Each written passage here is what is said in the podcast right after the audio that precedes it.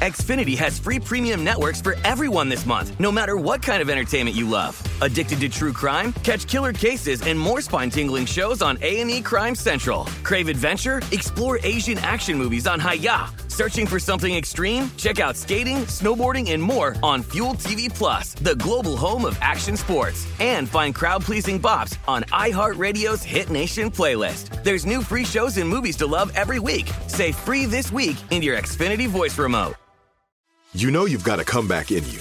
When you take the next step, you're going to make it count for your career, for your family, for your life. You can earn a degree you're proud of with Purdue Global. Purdue Global is backed by Purdue University, one of the nation's most respected and innovative public universities. This is your chance. This is your opportunity. This is your comeback. Purdue Global, Purdue's online university for working adults. Start your comeback today at purdueglobal.edu. When you buy Kroger brand products, you feel like you're winning. That's because they offer proven quality at lower than low prices. In fact, we guarantee that you and your family will love how Kroger brand products taste, or you get your money back. So next time you're shopping for the family, look for delicious Kroger brand products because they'll make you all feel like you're winning. Shop now, in store, or online. Kroger, fresh for everyone.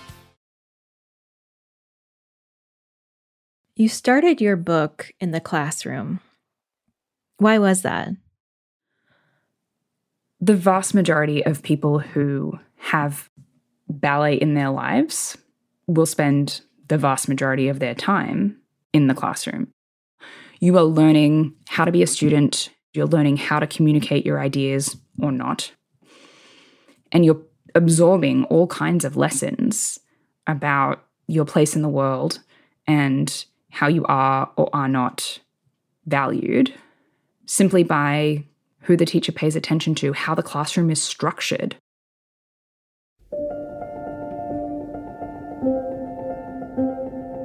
When I think about what it felt like to go to ballet class every day as a kid, it feels routine. I spent a lot of my childhood in the ballet classroom. A big room with a high ceiling, old crown molding, tall pillars, big mirrors on one side, a piano in the corner where the Russian pianist played, the long wooden barre that lined the wall. Our pointe shoes clip clopped and echoed. Every day I'd pin up my hair and tape up my toes. I'd walk in, put down my water bottle to save my favorite spot at the barre. The pointe shoes smelled like satin, sweat, and sweet glue.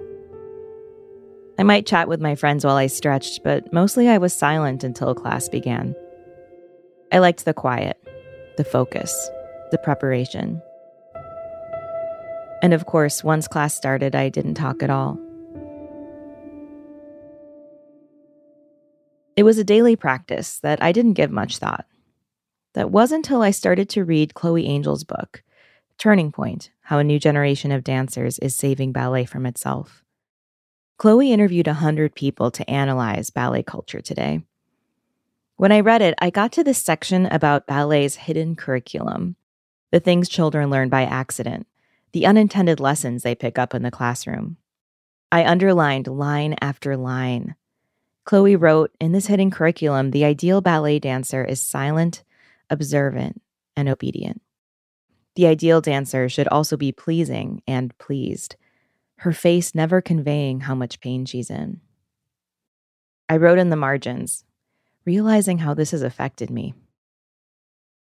When I was reading that part of your book about the hidden curriculum, it's like this light bulb went off, this realization like dawned in my brain and I I just thought, my gosh, like how much of my personality and how much of my life has been molded by spending every day in a ballet class as a kid. It just like really got me questioning all kinds of things about myself.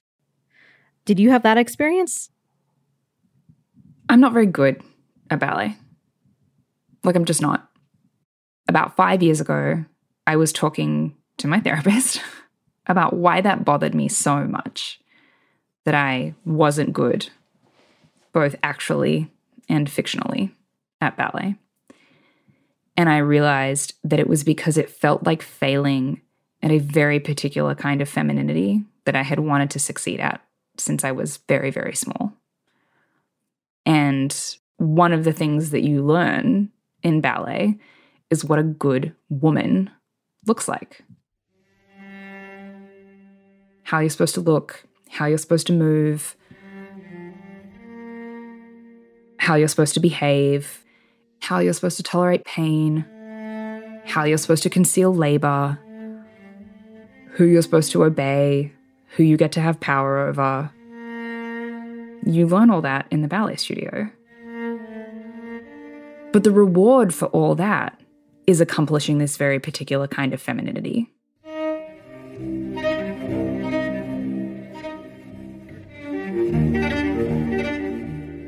I spent so much of my youth looking up to the women who had done it and wanting to be like them, and I didn't do it, didn't achieve it. And that disappointment is really profound, not just because it feels like failing at ballet, because it feels like failing at womanhood.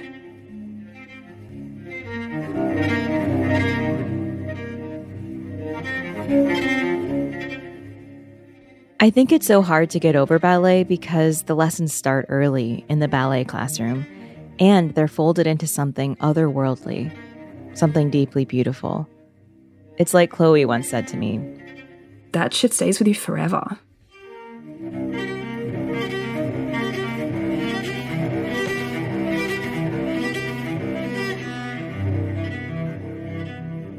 For iHeart podcasts and Rococo Punch, this is The Turning Room of Mirrors. I'm Erica Lance. Part 10 Reverence. I think ballet, in a lot of ways, benefits from the perception that it is a world apart, that it's separate from the real world, that it doesn't have to play by the rules of the real world. But it isn't, and it does. It's just a workplace. It's the real world. It's not separate from the real world. In the classroom, teachers drilled us on the same steps over and over. They yelled above the music while we danced, shouted corrections, things we had to change. They reminded us to smile, something you need to train yourself to be able to do when you perform. I remember one time a girl in my class just couldn't get the steps. The teacher had her do them solo across the floor while we all watched in the corner. She started to cry, but the teacher kept having her come back and start again. We were trained to make impossible things look easy, and I became attached to the facade of perfection. I think about the suffering that we accept and the innovation that we don't pursue because we're so attached to ideas about tradition and suffering.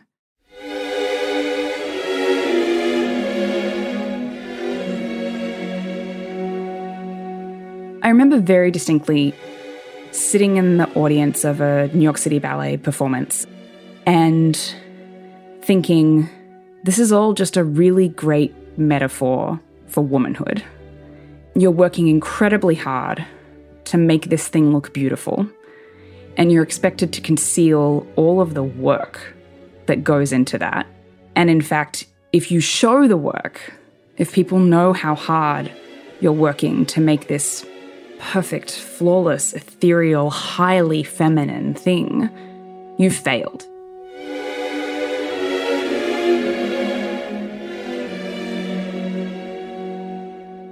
Contrast that with a lot of the activities that my men, friends, and peers were either playing or watching. You're allowed to show the work. You know, if you get sacked in football, you're allowed to grimace. In fact, in, in, in European football, you are encouraged to let people know how much it hurts. You actually get rewarded for flopping on the ground and making a scene and showing the work. But in this hyper feminine activity, you have to conceal all the pain, you have to conceal all the work. And in fact, I think that the gap between what you see on stage as an audience member and what you know the dancer is most likely experiencing, that duality and that contradiction is part of the appeal of ballet. It's part of the mystique of ballet, which is profoundly messed up. Hmm. Yeah, that's such a good point, too. Like, people do know that pointe shoes are incredibly painful. And people would ask me that when they learned I was dancing on and, and want to hear about my feet. And yeah, what do your feet look like? Are they all messed up? And something that I think people should really sit with and think should we really be applauding people for being able to conceal their pain as well as they do? Is that really a skill that we want young people, and particularly young women and girls, to be cultivating and perfecting? And the other place where it really felt like a metaphor for womanhood was that, you know, you think of a ballet dancer, you think of a woman. But in most of the professional ballet world, at least, men are in charge. Meanwhile, girls outnumber boys in ballet classes 20 to 1.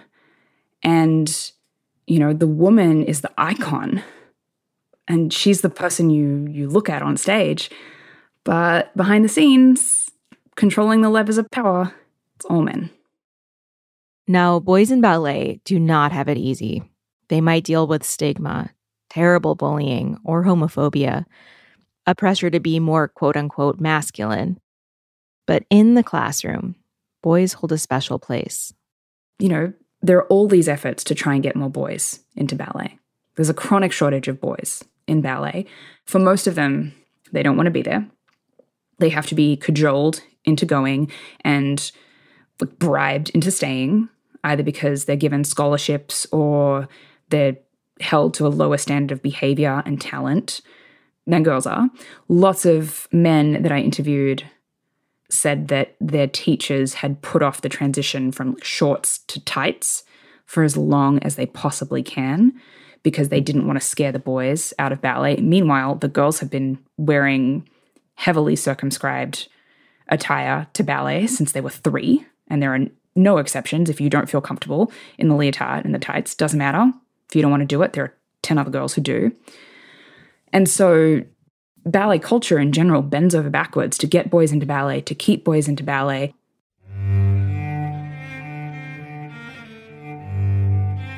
One artistic director told me that boys in ballet are treated like golden princes or like little princes.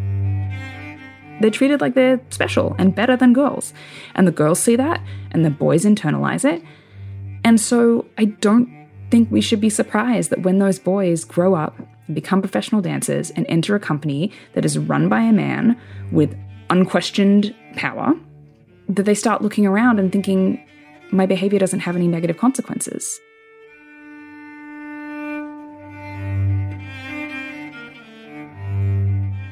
These women are disposable. I am special and irreplaceable.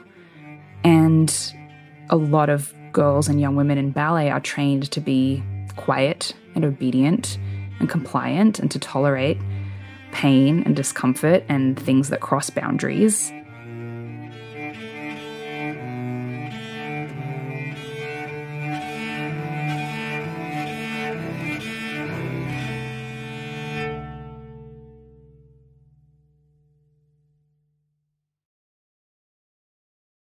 Xfinity has free premium networks for everyone this month, no matter what kind of entertainment you love. Addicted to true crime? Catch killer cases and more spine-tingling shows on A&E Crime Central. Crave adventure? Explore Asian action movies on Hi-YAH. Searching for something extreme? Check out skating, snowboarding, and more on Fuel TV Plus, the global home of action sports. And find crowd-pleasing bops on iHeartRadio's Hit Nation playlist. There's new free shows and movies to love every week. Say free this week in your Xfinity voice remote.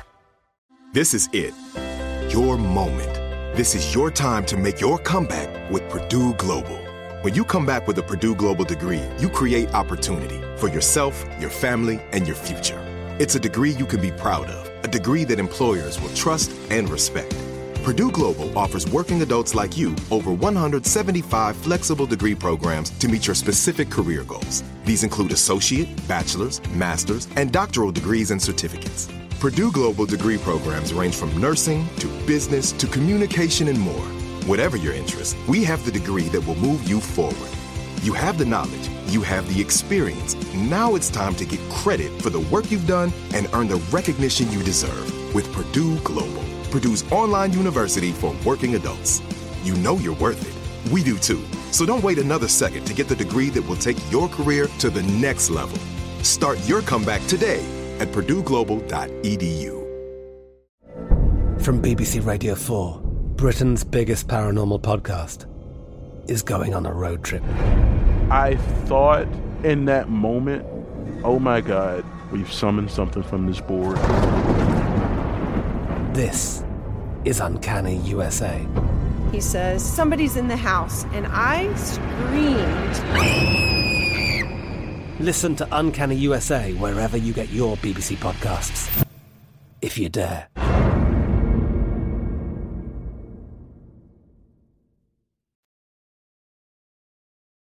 Chloe Angyal says she realized while she worked on her book that sometimes she'd go back to this old way of thinking, of seeing herself and the world. I started calling it ballet brain because it would happen a lot. And I really noticed when I started observing ballet classes for fieldwork and for reporting was that I could not take my eyes off the teacher.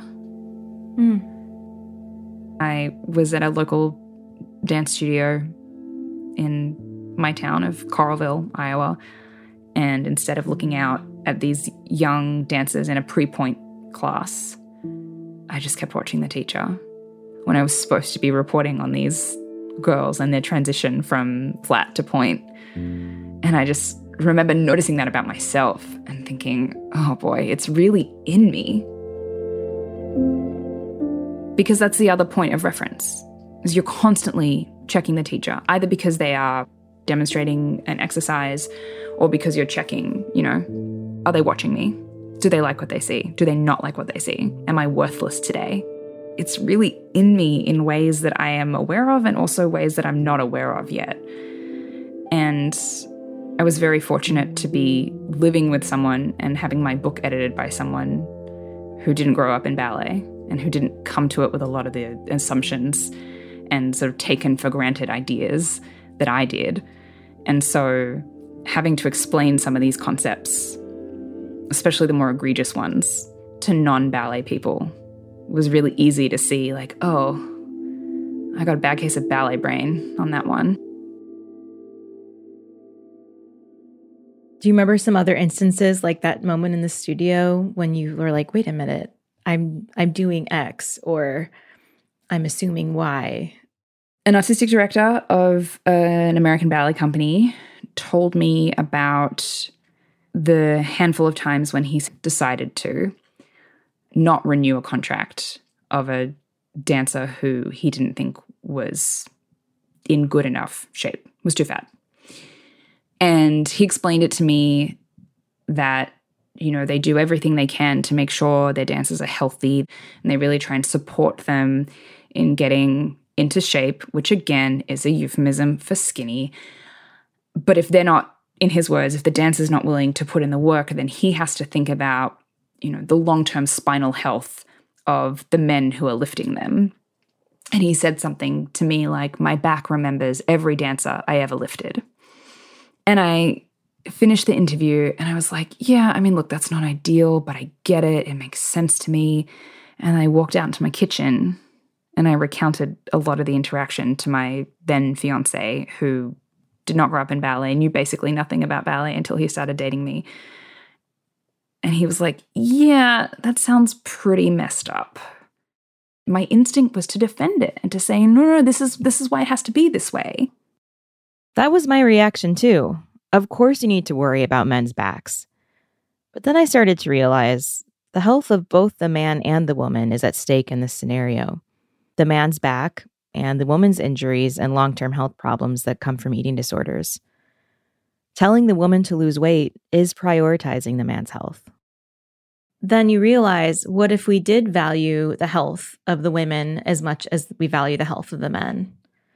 The short term mental health, the long term employment prospects, the long term physical health. Shit, what if we said, okay, so don't lift her? we'll choreograph something different. And you won't lift her, and she'll get to be the size and weight that she is and still have a job. I mean, when you actually think about it, guys, it's not rocket science. It's just a question of deciding, like, what do we value and what are we willing to change in order to actually act on those values. I was surprised reading your book about some of the physical effects of dancing on young bodies. I mean, I really, it was like, oh, what? What I learned researching the book that I never learned is that once you stretch a ligament, it never contracts back. It's not like a muscle. A muscle you can stretch and it, you know, can return to its its old shape. Ligaments can't do that. And, you know, so many of the the places that we stretch as dancers, we're stretching ligaments. And, you know, you stretch that out at seven, eight, it's never going back. And why does that matter? It matters because you won't be a dancer forever. And unless you maintain the strength to match that flexibility, you're going to have real instability and real problems. Starting so young is part of the problem. The physical therapists Chloe interviewed said young kids should be stretching less. Young dancers working on their turnout can change the way their bones grow because of twisting in their growth plates. There should be much less of an of an emphasis on you know, developing an extreme flexibility. There's no reason for an eight year old to be doing oversplits. Beyond injury, young dancers can have malnutrition because of their eating habits, even if they don't have a diagnosable eating disorder. Malnutrition might affect their brain development. It can lead to hormonal changes and lower bone density in kids who are still developing. That can make them more vulnerable to broken bones and osteoporosis later in life. I also think that kids have to be both told and shown that their pain and their discomfort will be taken seriously. What they've learned is that they will be rewarded for ignoring their own instincts and their own experience of their own body. Like, I'm not disregarding the traditions. I'm not saying we should junk them. I'm saying that we can do some things differently. All we have to do is be a little bit irreverent and being like, okay, so we change it. So what? One of the physical therapists I talked to said we should not be putting girls on pointe until they're 15. To which a lot of people in the ballet world were like, oh, that would fundamentally change ballet training and when people could start their careers. And okay, and? so? Like, change it, see what happens. I mean, I don't think it can be worse than what we have now, which is like permanent skeletal and ligament damage in 12 and 13 and 14 year olds. Chloe says maybe dancers could have longer careers if they had fewer injuries as kids. And I would say it requires a certain level of irreverence, and ballet breeds reverence. Reverence for tradition, reverence for authority, it just breeds reverence. Let's be a little irreverent and see what happens. Literally, at the end of every class, you have reverence. You know, it's like literally reverence is built into the class structure. That's such a good point. I'm annoyed that I didn't notice that. it's like right there. Bowing and the curtsying. It's right there. At the end of every class, it's tradition for students to do a final slow dance. I always loved this part of class how it ends beautiful and slow, just simple expression. The center of the dance is a bow to the mirror, where the audience would be. Then everyone curtsies to the teacher. It's called reverence. And it's also a reinforcement of authority and of the hierarchy. You're bowing and curtsying to the teacher. And it's just a, to me, it feels like a reminder that like, this art form has some very strange rules. Ballet has some strange rules but it seems hard for teachers to break free from them. Maybe it's because we look to our predecessors, to the figures we admire. We mimic what they did. And in the case of Americans in ballet, we often look to Balanchine.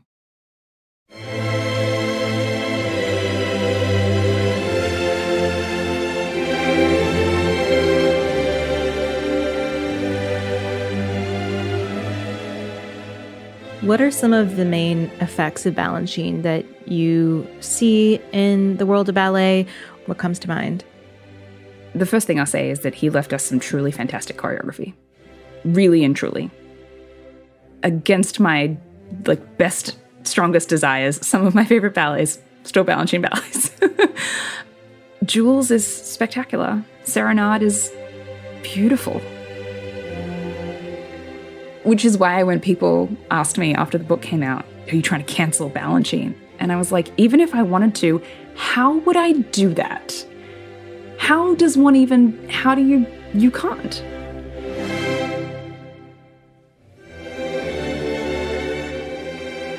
He's, you know, in the air, in the water, in the soil. He's like, he's the ecosystem of ballet is sort of suffused with this and shaped by this. And even if I wanted to, I wouldn't know where to begin. No God but Balanchine.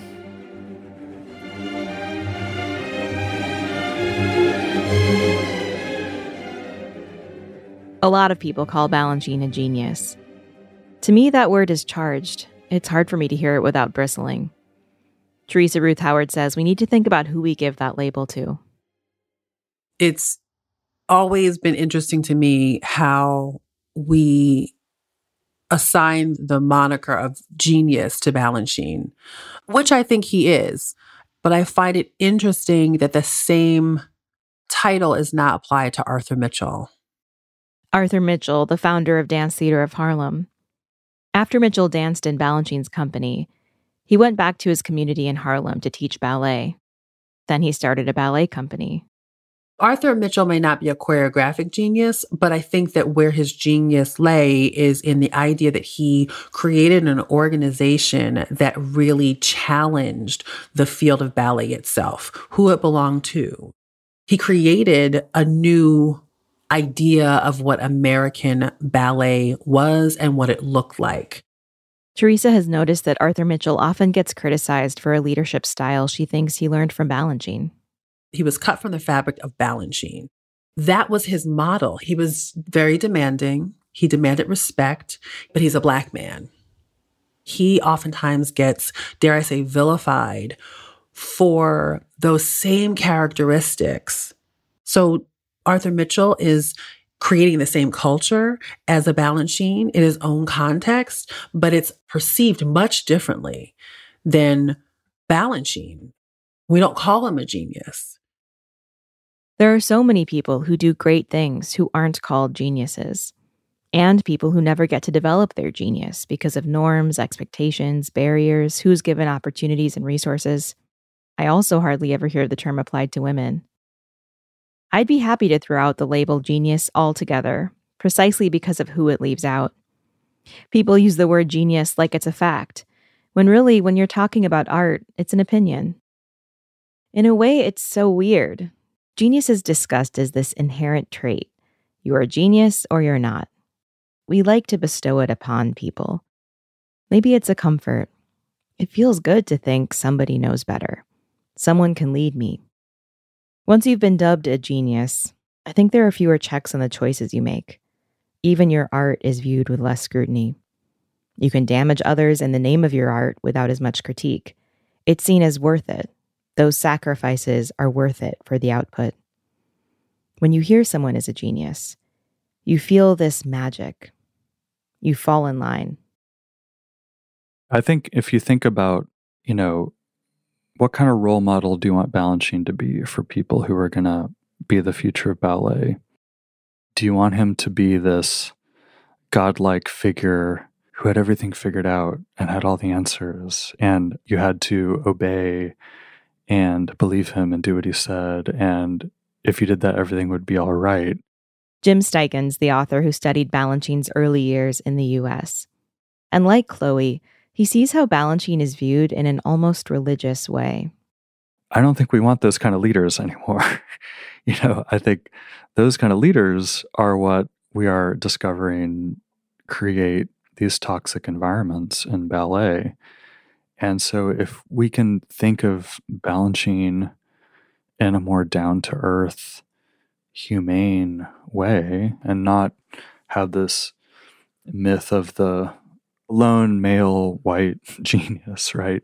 If we can think about art as this collaborative enterprise that takes all these people, I think that's where it really makes a difference. This reminded me of something I noticed among dancers trained in Balanchine's lineage. Even the dancers who never worked directly with Balanchine know all these beautiful little stories about him. Anecdotes that once helped them learn the choreography or that emphasize his genius. But other than that, they felt like they knew hardly anything about him. When you're in the Balanchine system, he's like the unspoken, for lack of a far better term, God. It was ingrained in our brains to respect and idolize him. Catherine Morgan says that, unlike with a lot of choreographers, Balanchine is never called George. Everyone calls him by his last name Balanchine, or Mr. Balanchine, or Mr. B. He was amazing. He's a genius, blah, blah, blah. And you don't think about it because it's not talked about. It being like the extreme body expectations or the darker sides of him, any of that. It's just, it's not talked about. So I don't actually know. So a lot never gets excavated. Dancers don't get to see the source of their own culture, the culture they swim in every day. In conversations with dancers, I've also sometimes noticed this pressure never to speak ill of Balanchine. Some of that pressure comes from love, gratitude. One former dancer said, He gave me my life. It feels like airing dirty laundry when you're talking about someone you see as your father, your mother, your everything. But I think some pressure also stems from fear.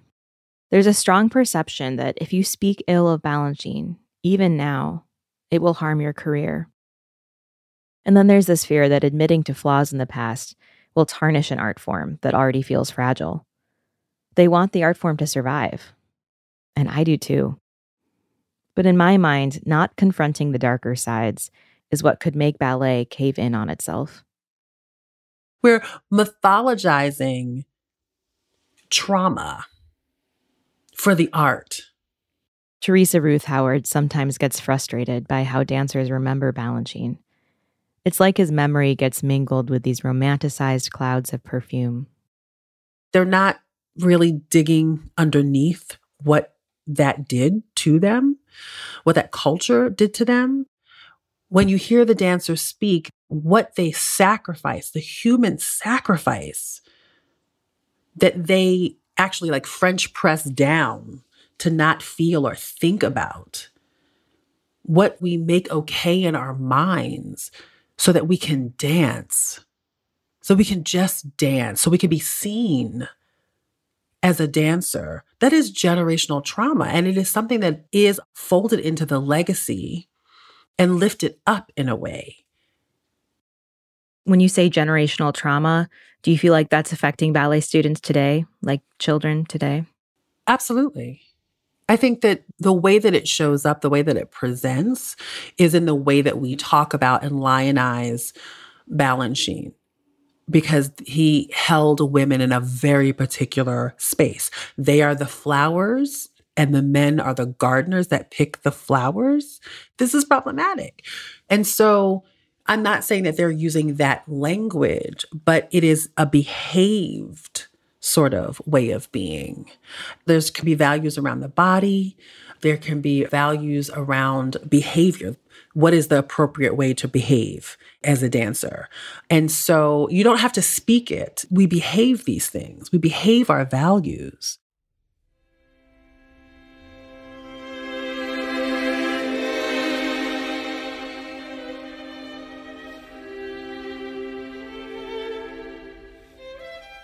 Imagine that ballet is an old English manor house. It's full of rooms, and in every room, people are dancing.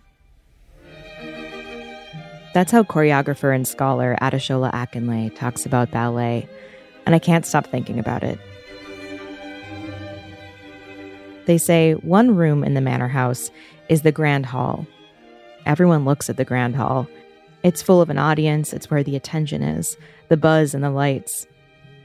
The Grand Hall is where people like Balanchine live, or people who've been permitted to enter Balanchine's world. But ballet is vast. There are many rooms in the manor house, there are many rooms of ballet. So many people are dancing it in their own companies, their own choreography, their own way. We've been looking at just this one room, its privilege and its restrictions, because this room is still allowed to dictate how dancers should be. If you're in that grand hall, that one room can feel like your whole world. The thing is that someday you're going to have to leave it. There's this saying that a dancer dies twice. As a ballerina, from day one, you're always counting down to your first death. The day you have to retire from the stage, leave the grand hall behind. Oh my, I, I can't even begin to touch how rich that culture is and was. Stephanie Saland says her ballet self was hard to shed. And there is an addiction to being on stage, to having certain rhythms of what it takes to be on stage and to be an elite athlete. There was a ritual from six o'clock to eight o'clock of getting ready, of getting primed, of self talk and self preparation to be a performer. I remember when I stopped, it did take me about two years to come down from that pitch, that energetic pitch of preparation. Physiologically, literally physiological, chemical. When you finally do move on, there's a recovery period. And I think the recovery period into the quote unquote real world takes about 10 years on average to function in the normal world. Wilhelmina Frankfurt says part of the adjustment is realizing how abnormal your life has been for decades. People have been making decisions for you about you, and your life has been determined by a daily schedule. It's almost military in a way. You know, the bugle blows, that's class. There's this weird thing about the elite professional ballet world. It's like time and age move differently than they do for other people. On one hand, you have to grow up fast. You're treated like an adult when you're just a kid. And then you might become a professional dancer at 16 or 17. On the other hand, even years after you enter the company, you aren't treated like an adult. So many of your life decisions are in the hands of the company. Members of the Corps de Ballet are often called kids. Coaches yell out to dancers in rehearsal, Good girl, good girl.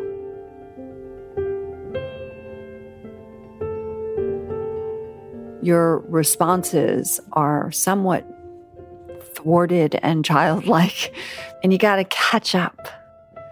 How do you get a job? And who are you?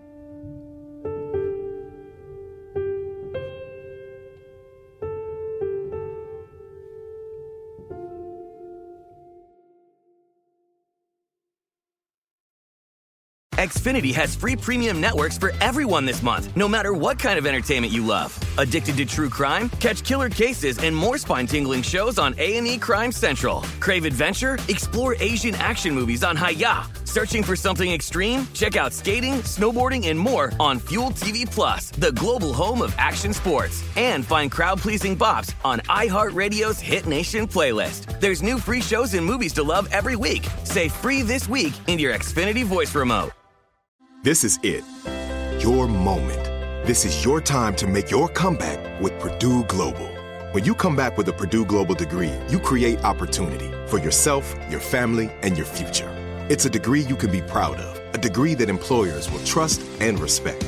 Purdue Global offers working adults like you over 175 flexible degree programs to meet your specific career goals. These include associate, bachelor's, master's, and doctoral degrees and certificates.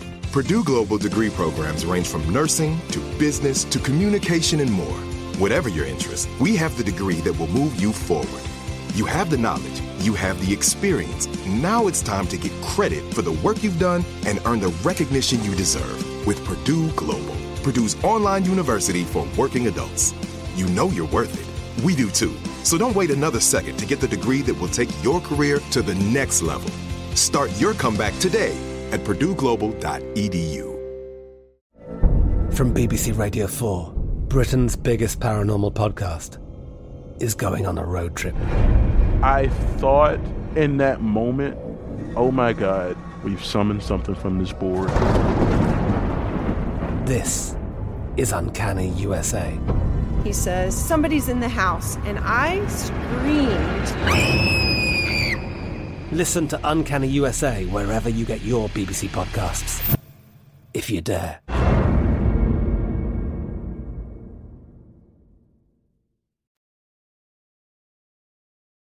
I like catch myself doing a thing that I used to do in the ballet that I have to like check and recalibrate that I'm not actually in the theater and that's not how people do things here on the outside.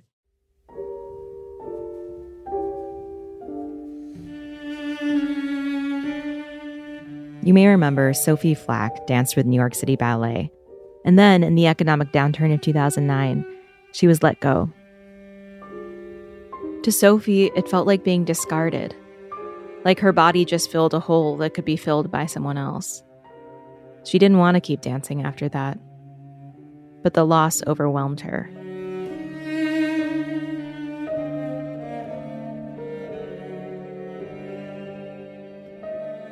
Without ballet to determine her every step in the world, she hardly knew where to begin. Eventually, she decided the first step would be education. She'd go to college. She picked Columbia. When I went to Columbia, it felt like I'd just exited a bunker. At first, she felt superior. After all, most people in her classes were teenagers. She was in her mid 20s, and she'd been working this intense job at one of the most elite art institutions in the world. I kind of walked onto campus feeling like hot shit. I came from City Ballet, like you just moved out of your parents' house. You know, like I had a life, like I'd had certain experiences. I felt worldly, I'd traveled. So I went in being kind of snooty. And like day one, I was very humbled.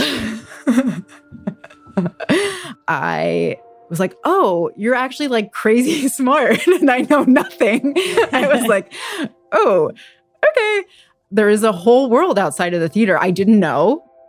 My mind was freaking blown how little I knew, how much there was to learn. And I was an expert at everything that happened in the theater and I knew it really well. And I understood the ballet world, but I didn't understand what happened outside of the ballet world. I didn't know how to talk to people really. Or people of authority even had to talk to them because we didn't talk to our superiors at all. I mean, it's literally like growing up in a terrarium, like a glass enclosing that is self sustaining, and you don't need anything else but like the stuff within the terrarium. Sophie started to realize this terrarium had grown around her for years, starting way back when she was 10, 11, 12, when she felt herself pulling away from the outside world to focus on ballet. I couldn't participate in a lot of social things, after school things, normal childhood things. And I would sort of reframe them in my head like, oh, that's stupid. Like, I would put them down because I couldn't partake. I'd tell myself, oh, what I'm going to do is more important. And that was like a coping technique that I developed in my own head. Like, even these friendships, these bonds don't matter because who cares about children? No one's even going to remember this. And I would just like really sort of tear down all the things that I was missing out on. But looking back, and now that I have my own children, the things that I missed out on were extremely formative. And I'm kind of weird and screwed up because I miss them. What makes you say that? I mean, imagine a child separated from her peer group to join a cult and is taught a different culture, a different way of looking at things. Things like if it's not uncomfortable, you're not doing it right being uncomfortable is normal. You bury your feelings and you're never good enough. I mean, these things are different than the things that you're normally taught. I hope. Um, I have two kids, and a person's childhood is extremely important. Important the whole rest of your life, your personality, how you see the world. I spent so much time trying to unlearn everything. I was wrong. Those dumb things really matter. They, they're really important. Even if the activity seems dumb, you're missing out on experiences and memories that shape who people are. And I feel like I'm doing a lot of catch up now. And after I left the ballet world at 25, which for me felt very young at the time, but now that I'm on the outside, that was a long time. That was 20 years in the ballet world. That shaped me a lot. Sophie Flack says she had to unlearn ballet. She'd been told that the skills she gained in the ballet classroom would serve her for the rest of her life. But she found they did the opposite. Sophie says she had to learn that her well being mattered. The biggest lesson post ballet was actually reco- recovering from postpartum depression because I approached motherhood like I approached ballet with a lot of self sacrifice and for the betterment of the cause of the, the art form, um, you know, abandoning the self. And it completely, as a new mom, um, I mean, I might have had horrible postpartum anyway, but with that approach and my hyper perfectionism, I really lost my mind. I started to become psychotic. This was like real next level. Um, and I was having whatever suicidal ideation and um there's more that I don't really want to share right now, but it was very scary. And after I had a breakdown, I started taking my mental health more seriously. Was like, okay, I need to uh, relearn how to think. if I'm hungry, I eat. If I'm tired, I rest. I mean, like literally listening to my body and articulating my needs. I'm still learning how to do that better because there is life after dance. Oh, oh no! Oh no! okay? Stoopy floopy. Does that hurt? Oh, funny. Oh, ouch. It looked like it hurt. It sounded like it hurt. While Sophie sits on the floor of her living room, her daughter Eleanor climbs onto her back. Eleanor nestles her head into her mother's neck with a mischievous smile. Mom. Yes. Can we dance together? Well, well, well, we dance together. I think mostly I'm just gonna talk and not dance. But if you wanted to dance, we could we could do that. Wow. Because I'm not really in a dancing mood right now. I'm more in a talking mood. But Mom, I want you to dance I know. with me. Eleanor started a creative ballet class this year, a room of three and four year olds. When you're thinking back to your childhood being in something that you now sometimes compare to entering a cult at a young age, how do you feel about your daughter potentially starting to dance herself? I'm very conflicted. I mean, I'm conflicted about all the things. Like, you know, I I'm trying to recount as truthfully as I can about all these things, but pretty much everything I say has like another side to it, really. It's really hard to record a podcast about it because I don't have enough time to like really say it fully, actually. Yeah. I always have this like flip side of like love for this art form. And it was a really great way for me to live. Um, it gave me something to live for. I don't really talk very much about ballet. I don't have photos around me. It's it's the past life. It's a past life and it's woven into the cells, but I don't wear it. It's not a badge. But Stephanie Saland still feels ballet in her. There are times it comes out in full force, like just a couple of years after she'd retired from the stage. She was guest teaching at a local school of the arts. And I passed a room where somebody was rehearsing some Chopin. And a lot of the Robbins ballets had Chopin on stage. And something happened to Stephanie, something that would happen many times over the coming decades. The music took her back, like a flashback, a sudden whiff of her past life that reminded her how real it had been. It's so visceral. And I was so jarred because I didn't know about this. It was literally like being flooded and shifted back in time. It was quite jarring, actually. Then it was for me sad because I was still very close to having finished. And there were still the parts of me that were like kind of like the loose tooth before it falls out. you know, I hear music and it's instantly a ballet. I see the steps, I see people doing it. I can actually feel the heat of the stage lights and the warmth of the wings.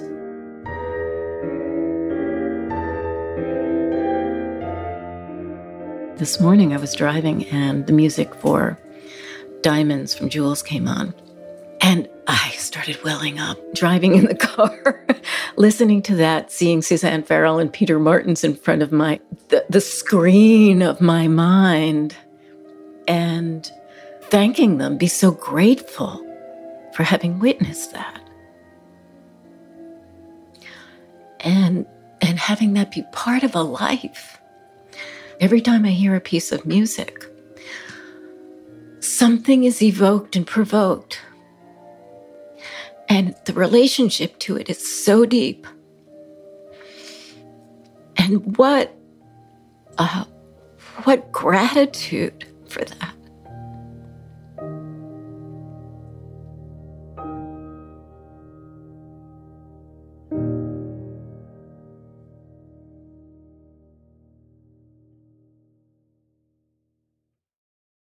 We've been talking a lot about these dark sides of ballet. Is it worth it? Why ballet? The feeling that you get as an audience member, which is like complete awe at what humans can do when they work together in its best form, in its purest form. You feel at home in your body when you dance. And it's it's transcendent. Like when everything goes right, when everything lines up, and you're like spinning perfectly in a pirouette and you know you're going to land it cleanly and then you do, mm. there's nothing like it, right? Nothing like it. You feel so at home in your body and like that's not nothing. It's really precious. It's really valuable. My most recurring dream is a pirouette. On pointe? On pointe. And I spin and I spin and I spin and I spin and I spin and I spin. And I don't stop spinning for a long time. It's something I could never do in the real world, or maybe anyone could do, but just rotating, rotating. And then at the end of the pirouette, I just stay balanced on pointe. I don't come down, I just hover. Ugh. And it is that feeling in your body that you don't get anywhere else. I don't know how to describe it. If it's like, flying, but it's the most beautiful feeling. I still remember what that feels like, and so those dreams are so vivid. Those are the types of dreams that I 100% think they're real while I'm in the dream. I feel that dream in my body more than any other dream that I have. Yeah. And then I wake up and I re- realize it's not it's not reality. But it's so glorious that it has stuck with me all these years. And it keeps coming back to me, even though I haven't done it in so long. And that is why ballet matters, because you haven't done it in over a decade, but it's still in you. And so it matters that we get this right. If it is going to stick with us forever, it matters that we get it right.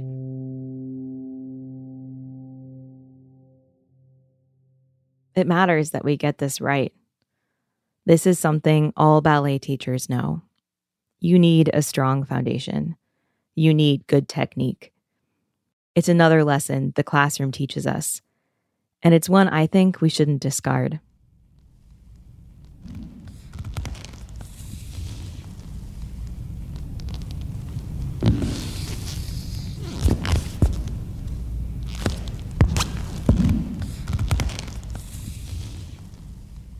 When it comes to ballet, with bad technique, you can't keep up with complicated steps. You're in trouble. A couple of flaws or placement issues, and your dancing isn't safe, even if it looks beautiful. Years later, it'll lead to injury. The thing is, it's really hard to retrain. It's hard to get rid of bad habits in dance. That's why, when you learn ballet, you start with the basics and you repeat those basics every day for the rest of your dancing life. First, a plie, a knee bend. Then the port de bras, move your arms. And then, tendu, you slide your leg out so it's stretched and pointed. Once you tendu, you realize it's the base of most steps. Almost all ballet steps are modified tendus, tendus in different forms. Balanchine understood this, and he loved his tendus. He had his dancers drill them, not just eight tendus, not 16, not 32, not 64. They did hundreds at all speeds, front, side, back. He'd prod them by saying, What are you saving it for, dear? Then he'd say, Faster.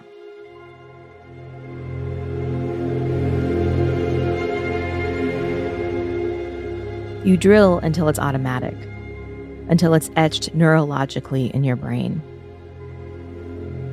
When culture is drilled, culture becomes automatic too. We need to look at the tendu of ballet culture, the foundation. If we don't address the problems there, we'll have injuries later on. And that's what's happened. There are people now being injured, being harmed by dancing ballet. And that's why we have to confront the past. It all builds on itself. Balanchine is considered a genius because he changed ballet. He pushed the boundaries of what was acceptable on stage. To make ballet beautiful, we need change too. We need to take a risk. That's how we make it better. That's how we keep it alive. And we can't wait to make this change. What are you saving for, dear?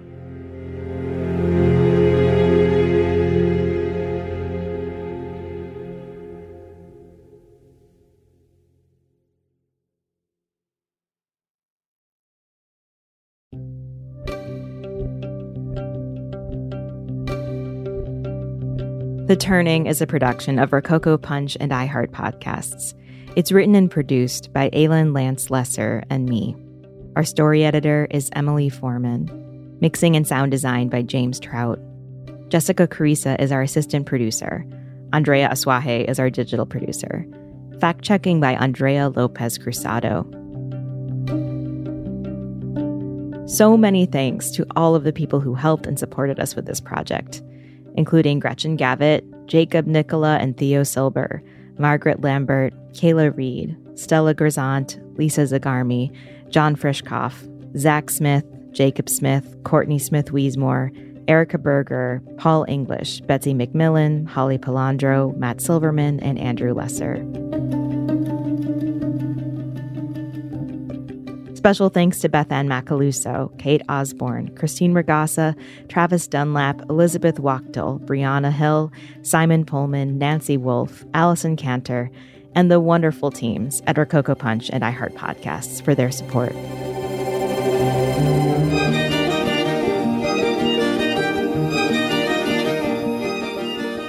Our executive producers are John Parati and Jessica Alpert at Rococo Punch, and Katrina Norvel and Nikki Ettore at iHeart Podcasts.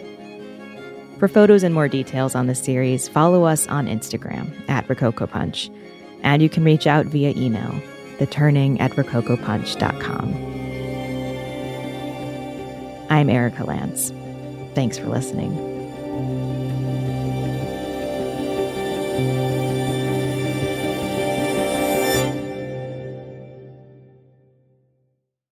Xfinity has free premium networks for everyone this month, no matter what kind of entertainment you love. Addicted to true crime? Catch killer cases and more spine-tingling shows on A&E Crime Central. Crave adventure? Explore Asian action movies on Hi-YAH. Searching for something extreme? Check out skating, snowboarding, and more on Fuel TV Plus, the global home of action sports. And find crowd-pleasing bops on iHeartRadio's Hit Nation playlist. There's new free shows and movies to love every week. Say free this week in your Xfinity voice remote.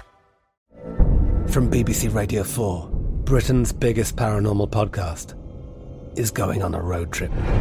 I thought in that moment, oh my God, we've summoned something from this board. This is Uncanny USA. He says, Somebody's in the house, and I screamed. Listen to Uncanny USA wherever you get your BBC podcasts, if you dare.